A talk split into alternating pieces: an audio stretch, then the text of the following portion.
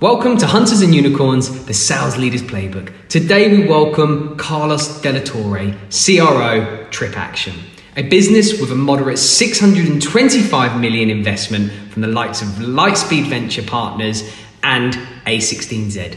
In this episode, we discover a remarkable turnaround of a technology business operating in one of the most challenging sectors in the world, travel.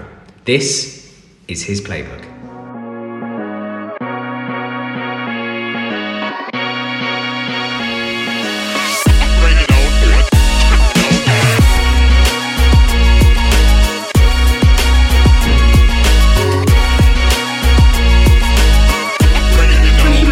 Series for 33 CXOs, we investigate one of the greatest success stories in the history of software sales.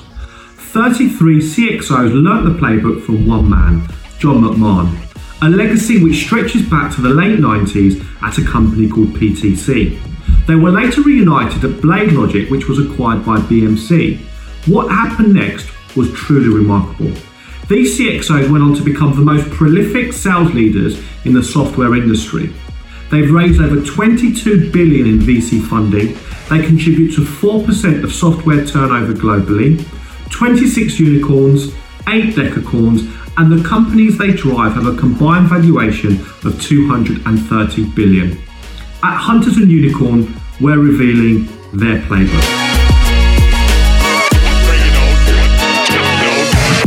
Welcome to Hunters and Unicorns. I'm Simon Kutis and I'm joined by my co host, Ollie Kune. Hey, everyone. And it's an absolute privilege and honor to welcome Carlos Delatorre. Carlos, welcome. Thank you. Thank you for having me. I'm, uh, I'm excited to meet with the two of you today. Brilliant. Thanks for your, thanks ever so much for joining us. Really, really much appreciated, Carlos. We know how busy you are. So, um, yeah, really looking forward to this one. So, Carlos, currently uh, TripActions, obviously, 600 million funding, um, you know, backed by Lightspeed Venture Partners and A16Z. Just tell us a little bit about TripActions and what you guys are, are doing and what your role is there. So, TripActions is the fastest growing travel management company in history. Uh, Pre COVID, the company was growing at north of 10% month over month. Uh, essentially went from 2 million to 120 million recurring revenue in about two years uh, with, uh, with, with a very efficient uh, economics. Um, obviously, COVID's had a, uh, a massive impact on, uh, on the travel industry and TripActions, you know, as a company in particular. Um, however, what uh, we had a really rough March and April. And what's happened since then is a, f- a few things. I think we as an organization have learned uh, how to talk about what we do and the value of our solution and uh, and improving a company's travel post COVID. We've learned how to do that better. Um, also, the company has innovated at a breakneck speed. We're really the only technology company in the travel space. And so while the rest of the industry has in, in disarray and some of our competitors have laid off 70, 80% of their people and stopped funding their toll-free numbers and increased their fees. In that context, we've been innovating at a breakneck speed. We've uh, you know released a COVID dashboard so that companies can manage travel uh, in a way that takes into consideration the relative risks uh, associated with the departure and the and the destination uh, region or location, uh, better controls for costs, et cetera. And so, I think what what companies realize is that travel was a big deal before COVID because it was such a big line item. It was typically the second biggest line item in a company's uh, expense statement. Post COVID, the stakes are even higher because not only is it a big expense, but they have to consider the, the livelihood or the safety of their employees. And they realize that business recovery is uh, is intertwined with with travel. You want your salespeople out there closing business. If you're a construction company, you need your your workers out there on site. If you're building something. And so, with the hopefully uh, opening up of travel in, in the not too distant future, um, companies realize and, and are open to the idea of taking advantage of this downtime to optimize their travel program, how they manage payments, how they manage expense reporting, and uh, and TripActions really uh, has risen to the occasion from a product perspective. We've actually had five of the eight biggest months in the company's history during COVID. Um, we went into COVID with three Fortune 500 customers. We now have eight, and uh, and I'm I'm confident we'll have over a dozen by the you know by the end of the year. And so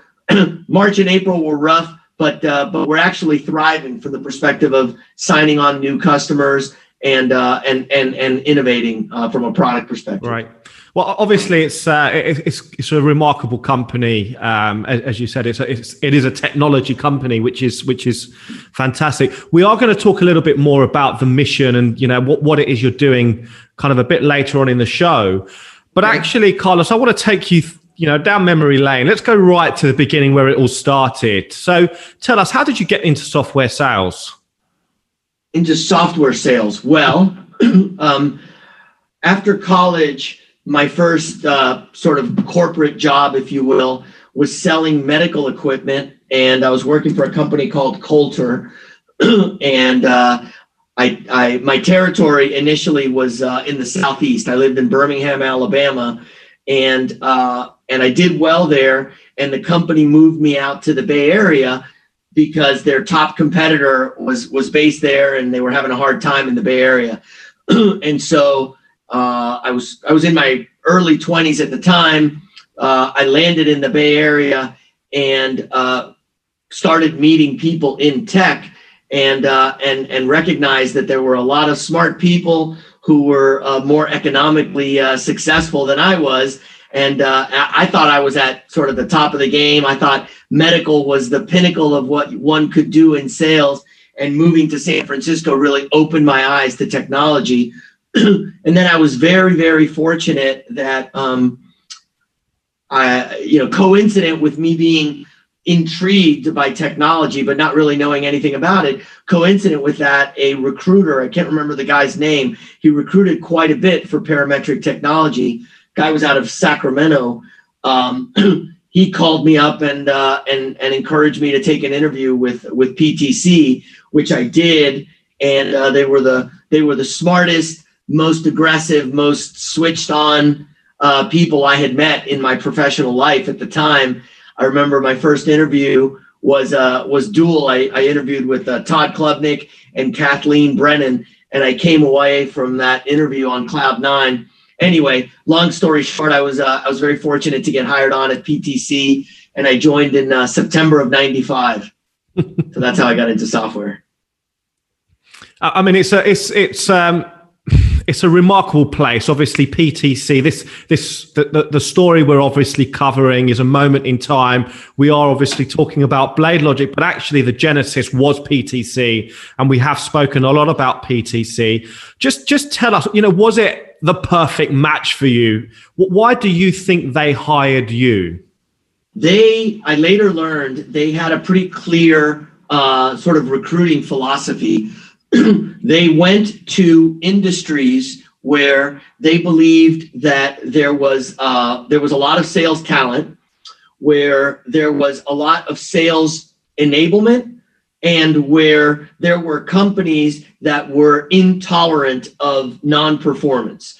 and so they went into those industries and picked out the best people because they knew that by pulling them into software, they could show them more financial upside. And so they hired uh, the best people out of medical, they hired the best people out of uh, copier sales, out of um, payroll services, and a few other industries. These were industries where the top top reps might make back then 100 120 150000 dollars and uh, and they could show uh, salespeople that could make significantly more than that, and uh, and and so they were able to pick sort of the best of. But when you hire people from a different industry, you're really hiring the talent, and so the only way for that strategy to work is to also to to to pair it with fantastic enablement, which PTC did. They had really, really strong uh, sales training. Brilliant. And, and, and you were there for four years. Did you join as an individual contributor, Carlos? I did. Yes, I joined in the uh, I joined in the uh, Mountain View office. Uh, there were uh, people had offices back then. It wasn't. It was before the days of open plan, and there weren't any offices left. And so uh, they cleared out a uh, utility closet, a small utility closet for me, and it smelled like bleach. And I'm, I'm I'm very proud of the fact that I got my start at PTC in uh, in a room that smelled like cleaning supplies. Brilliant. Who was it that was was your mentor at that stage? So who did you report into? Well, I reported to Todd Klubnik, and he was great. He was a uh, he was he was a great um, uh, developer and very supportive. But really, my mentor initially, the guy I looked up to, was Jim Drill. He was right. my second line manager, and uh, and and he was awesome. He uh, I remember I remember it was one of my first might have been my first meeting uh, where he was presenting and uh, he was he was talking about the importance of building pipeline. And he told a great story about a guy running a marathon and the guy's running the race uh, uh and uh, he's got a rock in his shoe and he's running the race and he's a couple of miles into it and this rock's kind of bothering him but he doesn't really want to slow down and fix, you know, take out the rock or anything. He's got a race to run. And so he keeps running. And a few miles later, the, the, the annoyance has become painful. Uh, but he keeps running. At this point, he couldn't possibly stop. He's he's doing well in this race. And by the end of the race, he can, or by the by the latter stages of the race, he can see his tennis shoe has become sort of dark red, uh, brown because of the blood, because the rock has bored a hole in the bottom of his foot and and now he's really limping and runners are starting to pass him by and uh, he ultimately doesn't do very well in the race. And it's because he didn't stop and take the fucking rock out of his shoe. And that's what pipeline generation is. Like if you have a pipeline problem it's very tempting to say oh i'm going to take the few deals that i do have and i'm just going to execute really hard. I'm going to run really hard and turn these shitty deals into a decent forecast. You can't just stop take the rock out of the shoe, recognize you don't have a pipeline, and and and and PG, and go dedicate yourself to PG. And uh, and he was he was dead right, and uh, and it was a it was a very valuable lesson, and I still remember the story. Jim's great. Jim Jim can tell a story better than just about anybody. what what a great story! Fantastic. Uh, so obviously PTC after PTC, you, you kind of right. Um, you grew within the business you, you became kind of more kind of management positions within ptc or? Yep. Uh, yeah exactly a year um, after i joined things happened in quarters there. So uh, i joined two weeks before the end of the fiscal year and it was exactly you know a year and two weeks later that um, that i moved to dallas texas to be the dm for uh, northern uh, northern texas. Um, after that i i went to spain and I was a regional director in Spain and Portugal. And then uh, my last stint with them was actually back in the Bay Area as AVP of the of the Northwest. So few roles. Fantastic. And, and what was it that you think they saw in you at that point, Carlos, that you know they wanted to give you the responsibility of of management? I think they recognized that uh, that I was more of a scientist than an artist. You know, you have great salespeople that uh, I know you had John on here. I'm not sure. I haven't I haven't seen his uh, his his show, so I don't know if he talked about artists. But I I certainly learned it from John that um, there are some people who are great and they don't know why. They just are. It's instinct. And there are some people who are more process oriented and and I definitely fall into the latter category. And so if you're process oriented, then uh, you know you tend to think in in in processes and KPIs and metrics. Uh, you think about building tools and building enablement, and so I think they they they thought that um, that I was able to replicate my performance across a team. That's probably I'm guessing that's what they saw. Sure. Interesting. So obviously PTC five years, great stint there. Um, then on to Embion, was it? For eight months. And beyond, yeah. So, so this is the dot com days. Uh, Right.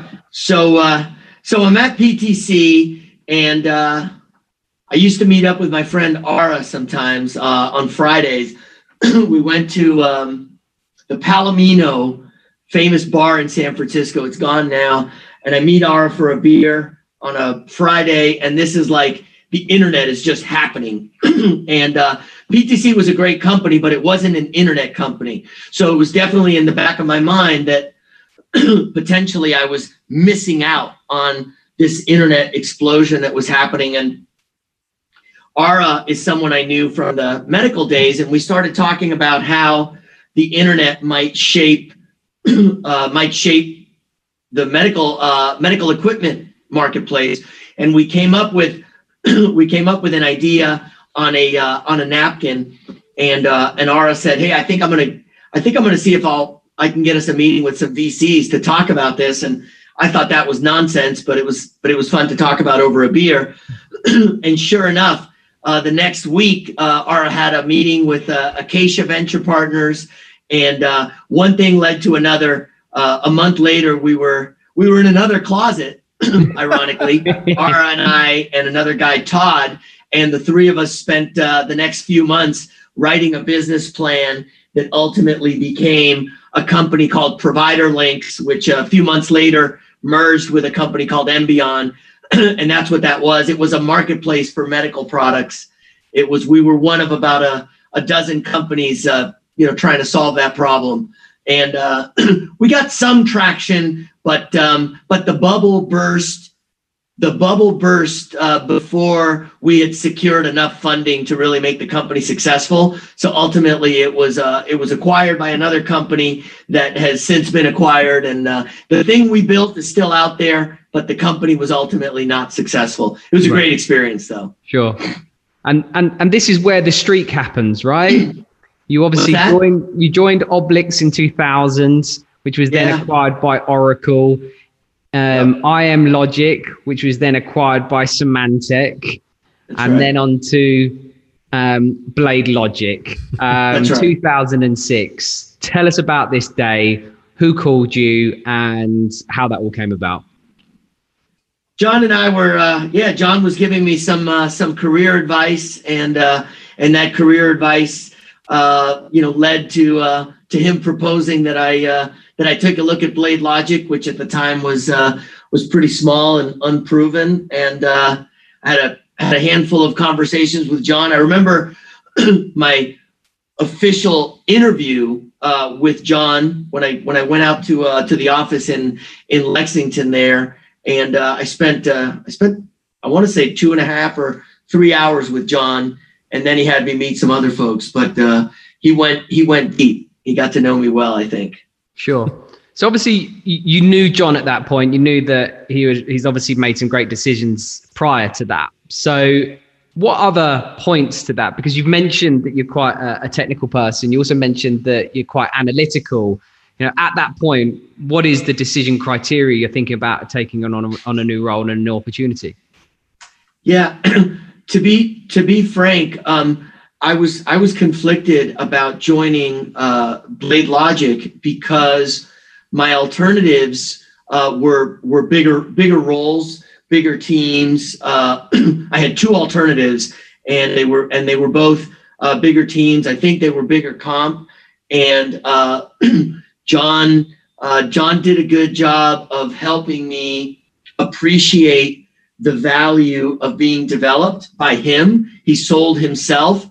Uh, you know, I knew of John, but at PTC there were multiple levels in between. So I had really only ever gone on one, one or two, maybe two sales calls with John. Uh, but I, but you know, certainly his reputation was very strong. But during that, during that recruitment process, he helped me see the value of having a great boss, and ultimately that's what I bet on. And uh, and he was right, and uh, and and it was a fantastic experience, and lots of great things happened as a result. So I uh, I'm very thankful to him for uh, for convincing me to take that role, which wasn't wasn't obvious from a you know on paper it wasn't it wasn't obvious at the time.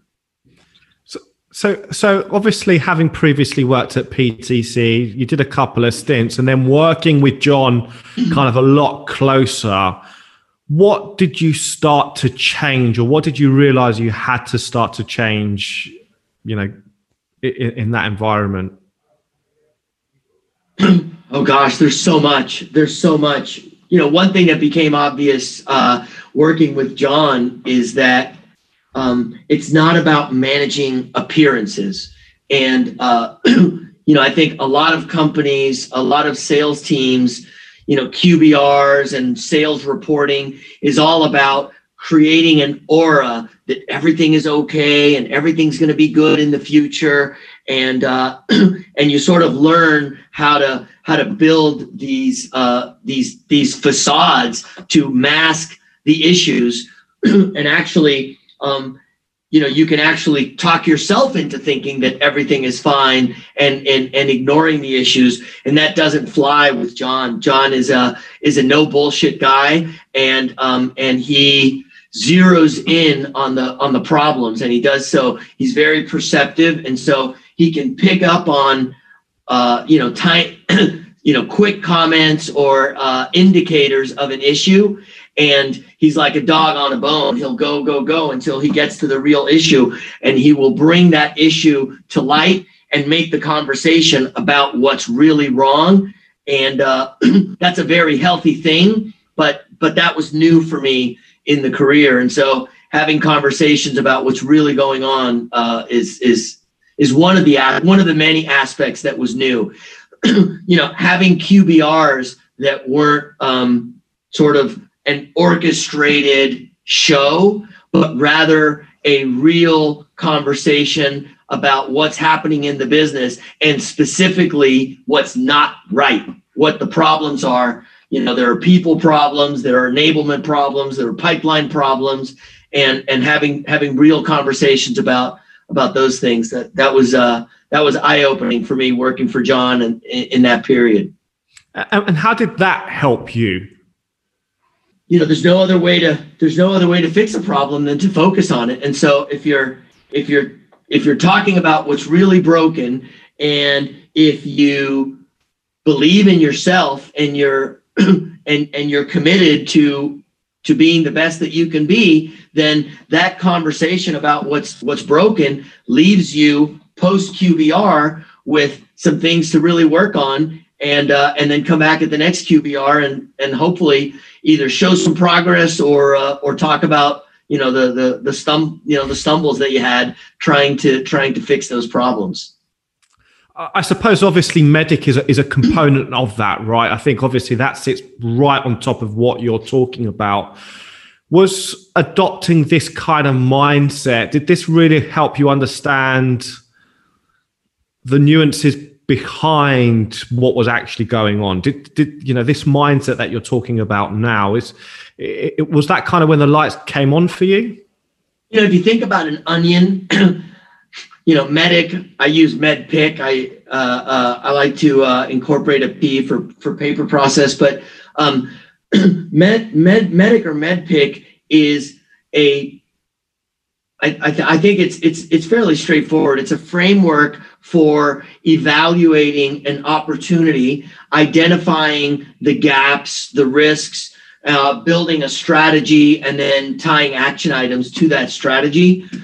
so it's a very useful framework, but um, but but I think what I what I learned at BladeLogic and what I learned from John goes much deeper than analyzing a given deal. It's um, analyzing an individual and analyzing an individual's uh, innate capabilities and analyzing their skills and making real decisions about are they in the right role are they in the right company uh, and if if those two things are are true then what are what is the priority of skill gaps they have and therefore um, we can build a program to make this person uh, successful. People can't typically they can't learn multiple things at once, and so what's the most important thing for them to learn now? And then the next thing, and then the next thing. So that's at the individual level. And then I think you can look at it at a team level. You can look at it at an organization level. you can look at it, you know, at the entire company level. So um, just this mindset of looking for the problems and then going through a, a thoughtful uh, sort of a thoughtful, logical, uh, you know, programmatic process of identifying, you know, putting a plan in place to, to fix the problems, whether we're talking about the problems with a deal, an individual, a team, or an entire organization. Interesting. And for you, I suppose, coming from um, kind of that, with that mathematical mindset and kind of wanting to break it down into components, that must have been quite comforting for you and and in, in in the way that it works and the way that you work, right? Yeah, sure. Yeah, it works for me. Um, Sure. So look, obviously, um, BladeLogic was started area vice president for East 2006. We had the acquisition happen in 2008. You've been at all these really exciting startups in an agile environment, and then along comes BMC. How did you feel when you heard that announcement? Uh, when I heard the announcement, I was on my way uh, downtown to uh, in Manhattan to a meeting with uh, Bank of New York, and I was in a taxi when I heard the announcement. I think I got a text message from Scott Davis, I believe. Um, I was I was devastated. I was I was I was really sad, and um, and uh, my I was I was very distracted during this meeting at uh, at Bank of New York, and then I came out of the meeting, and by that time, you know, a couple hours had passed, and there was you know plenty of news about it, um, and uh, I thought, you know, BladeLogic was such a beautiful thing. We had we had IPO'd six months before, and uh, and we were filled with enthusiasm and hope and uh, and and really vigor to sort of take on the world as a as a standalone publicly traded company. And so the idea of of getting swallowed up by you know a legacy uh, a legacy company that was comparatively very slow moving uh, was was was devastating. Um, what ended up happening, though, you know, over the coming, you know, over the ensuing uh, weeks and months, is that I realized there was an opportunity for the BladeLogic team to have a a real positive impact on BMC. That was only going to be possible if we had the right leadership in place, and uh, and and and so uh, John spent some time uh, John spent some time. John was offered the uh, the role to to be the leader of BMC, and he wasn't sure he wanted to take it. And so he spent a little time deliberating over whether to take that role or not. And um, BMC had been uh, fairly generous with the BladeLogic leaders in terms of uh, stock grants. um, and so, you know, I knew and and and people around me knew that there was uh, you know there was money to be made if we stayed at BMC and really uh, invested ourselves in making BMC better. But I'll just speak for myself. Uh, there was no chance I was going to do it unless John was the leader because I didn't believe in the way the organization was was operating. Uh, and so I hadn't really made money yet in my career. So I wanted to make the money, but I wasn't willing to stick around under uh, inferior uh, leadership. And so I was rooting for John to take the role and, and doing what I could to uh, encourage him to do so. and uh, the morning that um, the morning that he let me know he had decided to take the role, uh, there was a real spring in my step, and I did something that's that's not like me. I made an impulse purchase. I went to a jewelry store in mid in Midtown Manhattan, and I bought myself a Panerai. I decided to wear it today because I knew I was going to be talking to you about this. Um, I know Jeremy Duggan had one of these things, and I thought it was pretty cool. And uh, but I also knew they were like seven thousand dollars. But once John decided to take the role, I knew I was going to make money, and I went in and paid uh, paid yeah. list whatever they asked. I didn't even negotiate. I just uh, walked out with it. So uh, so thank you, John, for taking that role. I'm wearing the watch today. Brilliant story that one. Yeah. Um, so. Uh, so, so I was going to say, so what, what was the mission? So once uh, John had taken over, I know he kind of rounded up his generals, put them in key positions. What was your role? I ran the East, so I, I uh, it was the same sort of geography, but it was a much bigger team. So uh, so I so I ran the East.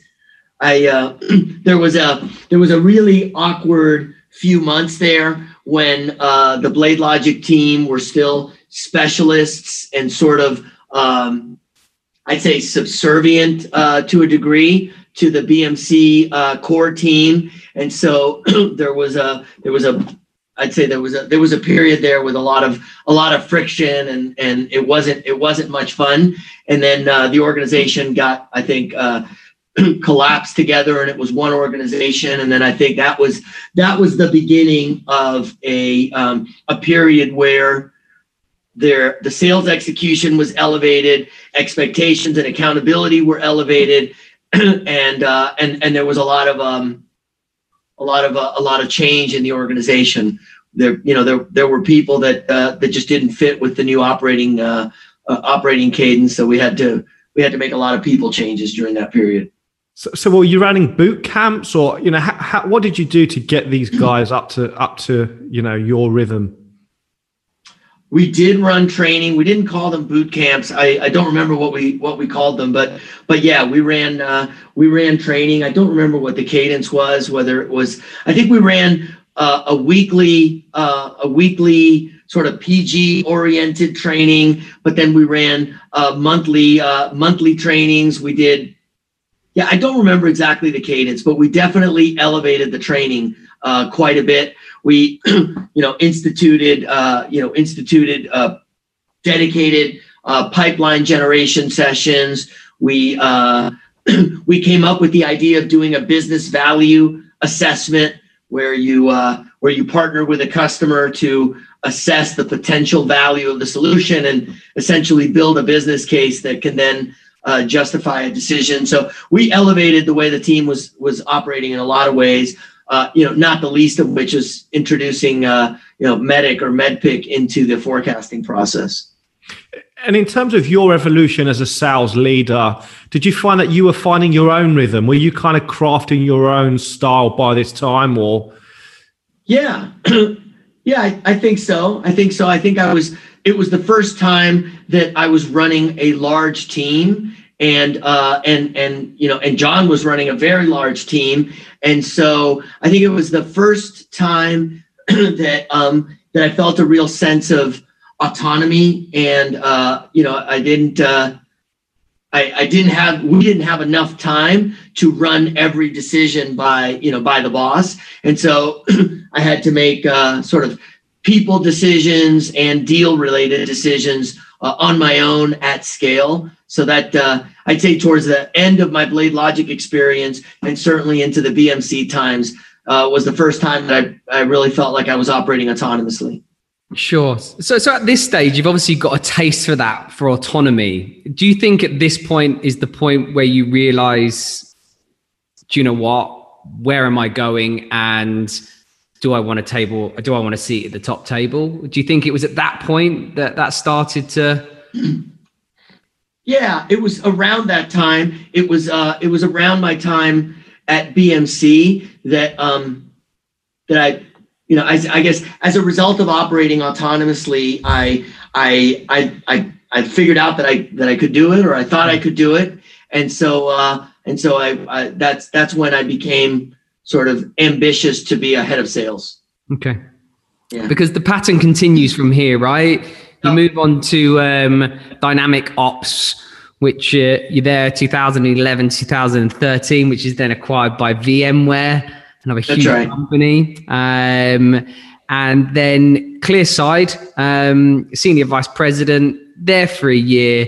And then by the sounds of things, Devici area probably got yeah. Got a call from D- Dave. Um, yeah, yeah. 2014 to take on your first CRO role, role right? Well, actually, DynamicOps and uh, DynamicOps was a head of sales. The right. the title CRO wasn't popular then, but right. it was at it was at at BMC that I uh, that I felt I felt confident that I could you know run or build a, a, sales organization. And DynamicOps was my first opportunity to do so. It was a it was a small one, but that was that was my first uh, time. and then uh, DynamicOps uh, got acquired, um, in my opinion, uh, prematurely. There was a there was a lot of potential uh, still there, um, but we got acquired by VMware, and I didn't uh, I didn't want to stay at VMware, and so I I took a job at at ClearSlide, and the business was growing uh, quickly, but uh, to be honest, the the cultural fit for me wasn't great at uh, ClearSlide.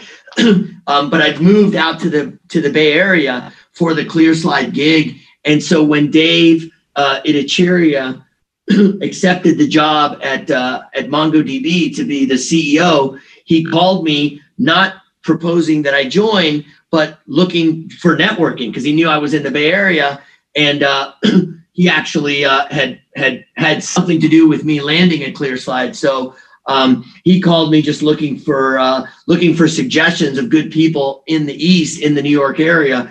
And uh, given that I I, I wasn't really uh, while while the business was doing well, I wasn't enjoying frankly my time at ClearSlide, and so I threw my hat in the ring and asked him to to consider me, which he did, and and you know the, thankfully uh, that culminated in me joining uh, a few months later and what a rocket ship MongoDB's been, right? Um, yeah. Look, just before we start talking about MongoDB, it's kind of, you know, I'm really interested in in kind of your mindset, right? You've been nearly 15 years at this stage, having left PTC and kind of we, take it from Oblix, um, yep. you know, building acquired, building acquired, building acquired, building acquired, you know what is the mindset of you know and, and how do you keep doing that right? Because it's not uh, a monday to friday nine till five right? It's not something that you know is done lightheartedly. Yeah. What, what, what is it that's driving you at this stage to keep doing that? I'd say the motivation for me has uh, has definitely evolved over time. I'd say early in my career it was uh, it was you know a fear of being poor and uh, and a, and a guilt for the sacrifices that my family made. Um, and then uh, and then I think maybe towards the towards the middle uh, stages it was more uh, you know uh, an ambition to see what I could achieve. Um, and uh, and I and I I'd say uh, now or or lately it really is I get a ton of satisfaction out of seeing others realize their potential. When I look back on my time at MongoDB, the thing that I'm most uh, proud of and that's most rewarding is is not the IPO or the money or the recognition or anything like that, but rather the impact that that company and that experience has had on individuals, people who came in with a lot of potential, but maybe not a great track record or not a lot of skill.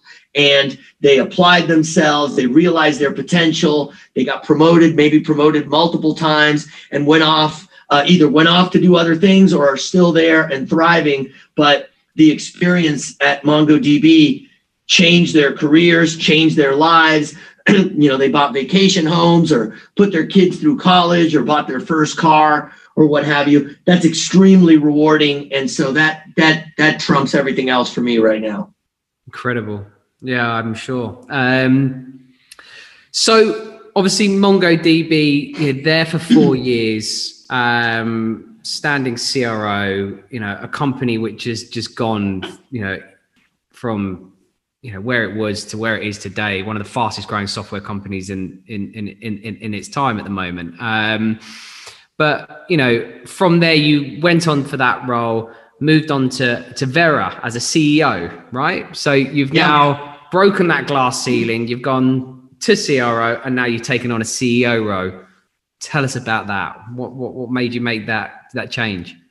Yeah yeah. So i spent about four years at uh, at mongodb and uh, you know, MongoDB is based in New York, and and I was living in San Francisco uh, through that period. So I was traveling uh, essentially every week, and uh, after about four years of that, and um, my wife pregnant with our second uh, child, uh, you know, it, it felt like we either needed to move back to New York or or I needed to go you know explore other opportunities. And i made the decision. I thought i was ready. I felt ready to be a, a ceo and um, and i went to a company vera and I genuinely believed that the company uh, and and and and the people who hired me believed that the company was poised to scale and really ready to focus on on building a go-to-market engine.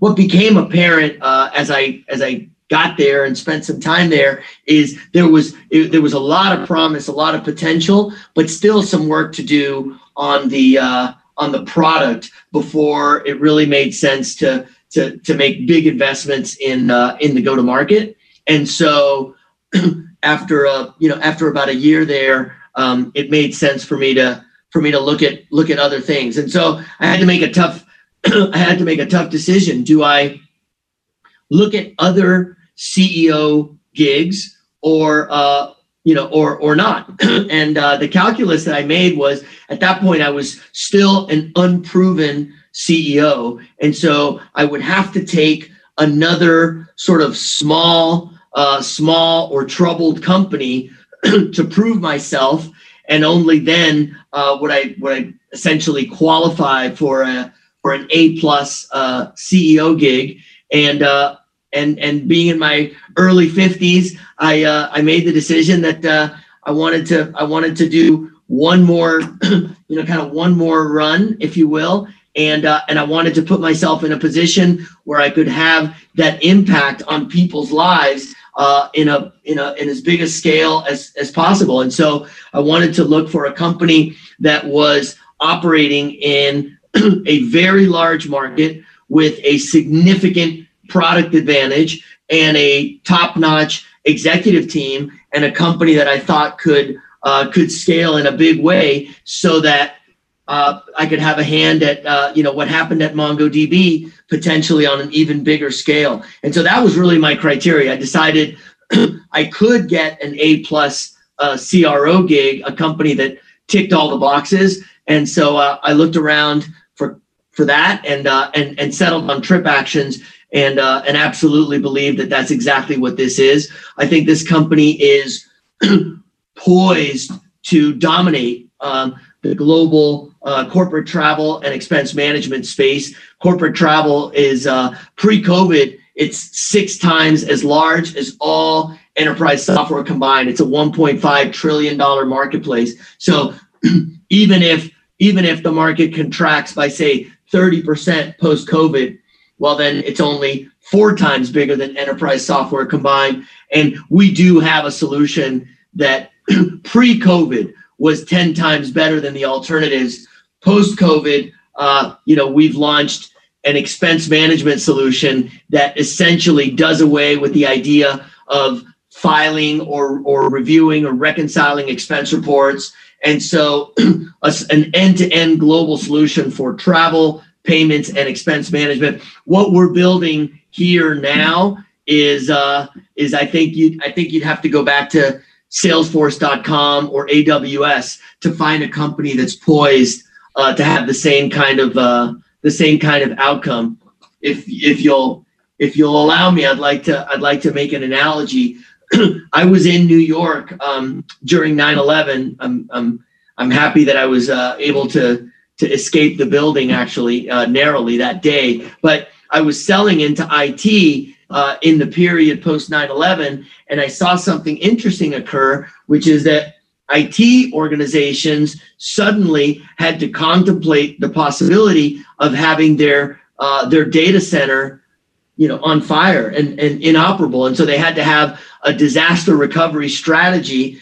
and there was a little e-commerce company that was six months away from going bankrupt that had uh, unutilized uh, compute capacity, and they they developed this business called AWS to resell that data center capability in the wake of 9/11. And so they really optimized their offering and their messaging and their go to market to solve that problem. And here we are 20 years later, and Amazon's the the I think the biggest company on the planet, and 70% of their margins, their profit comes from AWS. And it was from a very challenged period, uh, you know, in, in the industry and for and for Amazon.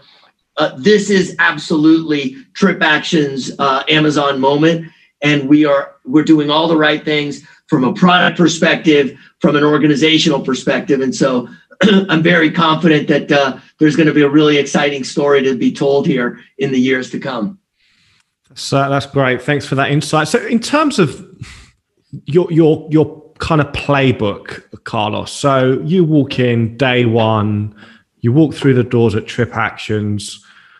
What are your first moves? Uh, assess the people, assess uh, assess the the leaders, and um, make uh, you know make whatever additions or uh, or changes to the team are necessary, and then uh, and then to look at how the team is operating and uh, and and begin on a journey of uh, of elevating uh, sales execution and and and helping the organization grow into its potential and being a best in class sales organization. So some of the some of the early uh, early early things that uh, that we thought about and did was uh, you know the the notion of thinking about champions and um, assessing the politics in accounts and uh, and identifying economic buyers and getting to those people, implementing MEDDPIC at scale as a as a method for uh, for qualifying deals. Um, we've transitioned to a to a process where we where we dedicate uh, Tuesdays to pipeline generation. Uh, we do uh, we do quarterly uh, business reviews. We do QBRs once a quarter. Um, so so definitely bringing the organization to a little bit more rigor and structure and a more um, a more repeatable operating cadence on a weekly, monthly, and quarterly uh, basis. Incredible.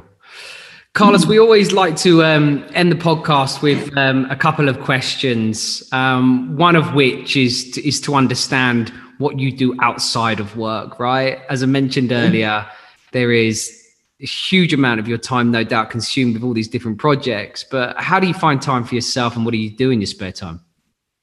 Uh, well, I have two little kids. I have a five-year-old uh, boy, Lucas, and a two-year-old daughter, Olympia. So I definitely it. spend time with them and our and our dog. We we hiking and whatnot. When it's when it's me time, uh, I like to ride a bike. Um, I like to ride a road bike, a little bit of mountain biking, but more more road. I love music. I uh, I, I liked I, I, was a DJ early in uh, early in life, and so uh, I still. Is that like how you to, met? Uh, is, is that well? Obviously, you and Mark Musselman came came part uh, part of each other at BladeLogic, but obviously we've we've had him on the show, and yeah, his his obviously success in DJing. Do you ever spin yeah, records with him? I never, I never. Yeah, maybe you know what? Maybe I did at a uh, at a house party in Montauk once, but uh, but yeah, we've definitely connected on that front. Uh, I just saw him a few weeks ago for his 50th birthday party, but uh, but yeah, so I, I definitely uh, like to geek out with audio equipment and uh, and listen to music uh, loudly. I like uh, I like to drive uh, faster than I should as well. Love that. and by the sound of things, your day to day job is all of all, all, speed as well. So uh... yeah, indeed, indeed. so Simon. Yeah, so I suppose the final question, Carlos, we always ask is, um, you know, does the hunter make the unicorn in the sense of the hunter being kind of the, the, the sales hunter? Is it possible to create the billion dollar valuation companies? Would they be as successful without the uh, without the uh, hunters? Well, I think you asked two questions there, and uh, and my answers are different. Can you build a billion dollar company without a great sales organization? I think the answer is yes. There are some out there. Uh, if the product is just so extraordinary um, and solves such a big need, the market will figure it out, and you can build a, a, a great company uh, with maybe a just an okay sales organization. I think there are examples of that. Um, now, can you optimize the potential for a solution and for a company without a great sales organization? Absolutely not. Um, you know, you do need, uh, I think you need all three ingredients. You need a market that's big and that has some real pain. You need a solution that's highly differentiated and uh, differentiated in a way that provides customers with real value and competitive advantage. And then if you pair that with a sales organization that can take more than its fair share, that can uh, sort of shake customers into uh, into recognizing that they need to think about this this area and and make a decision, then that's when you get uh, that's when you get the optimal or the the magical outcomes. And you know you've seen MongoDB, Snowflake, and and and many others where where you've got that combination of market, product, and uh, and sales. Yeah.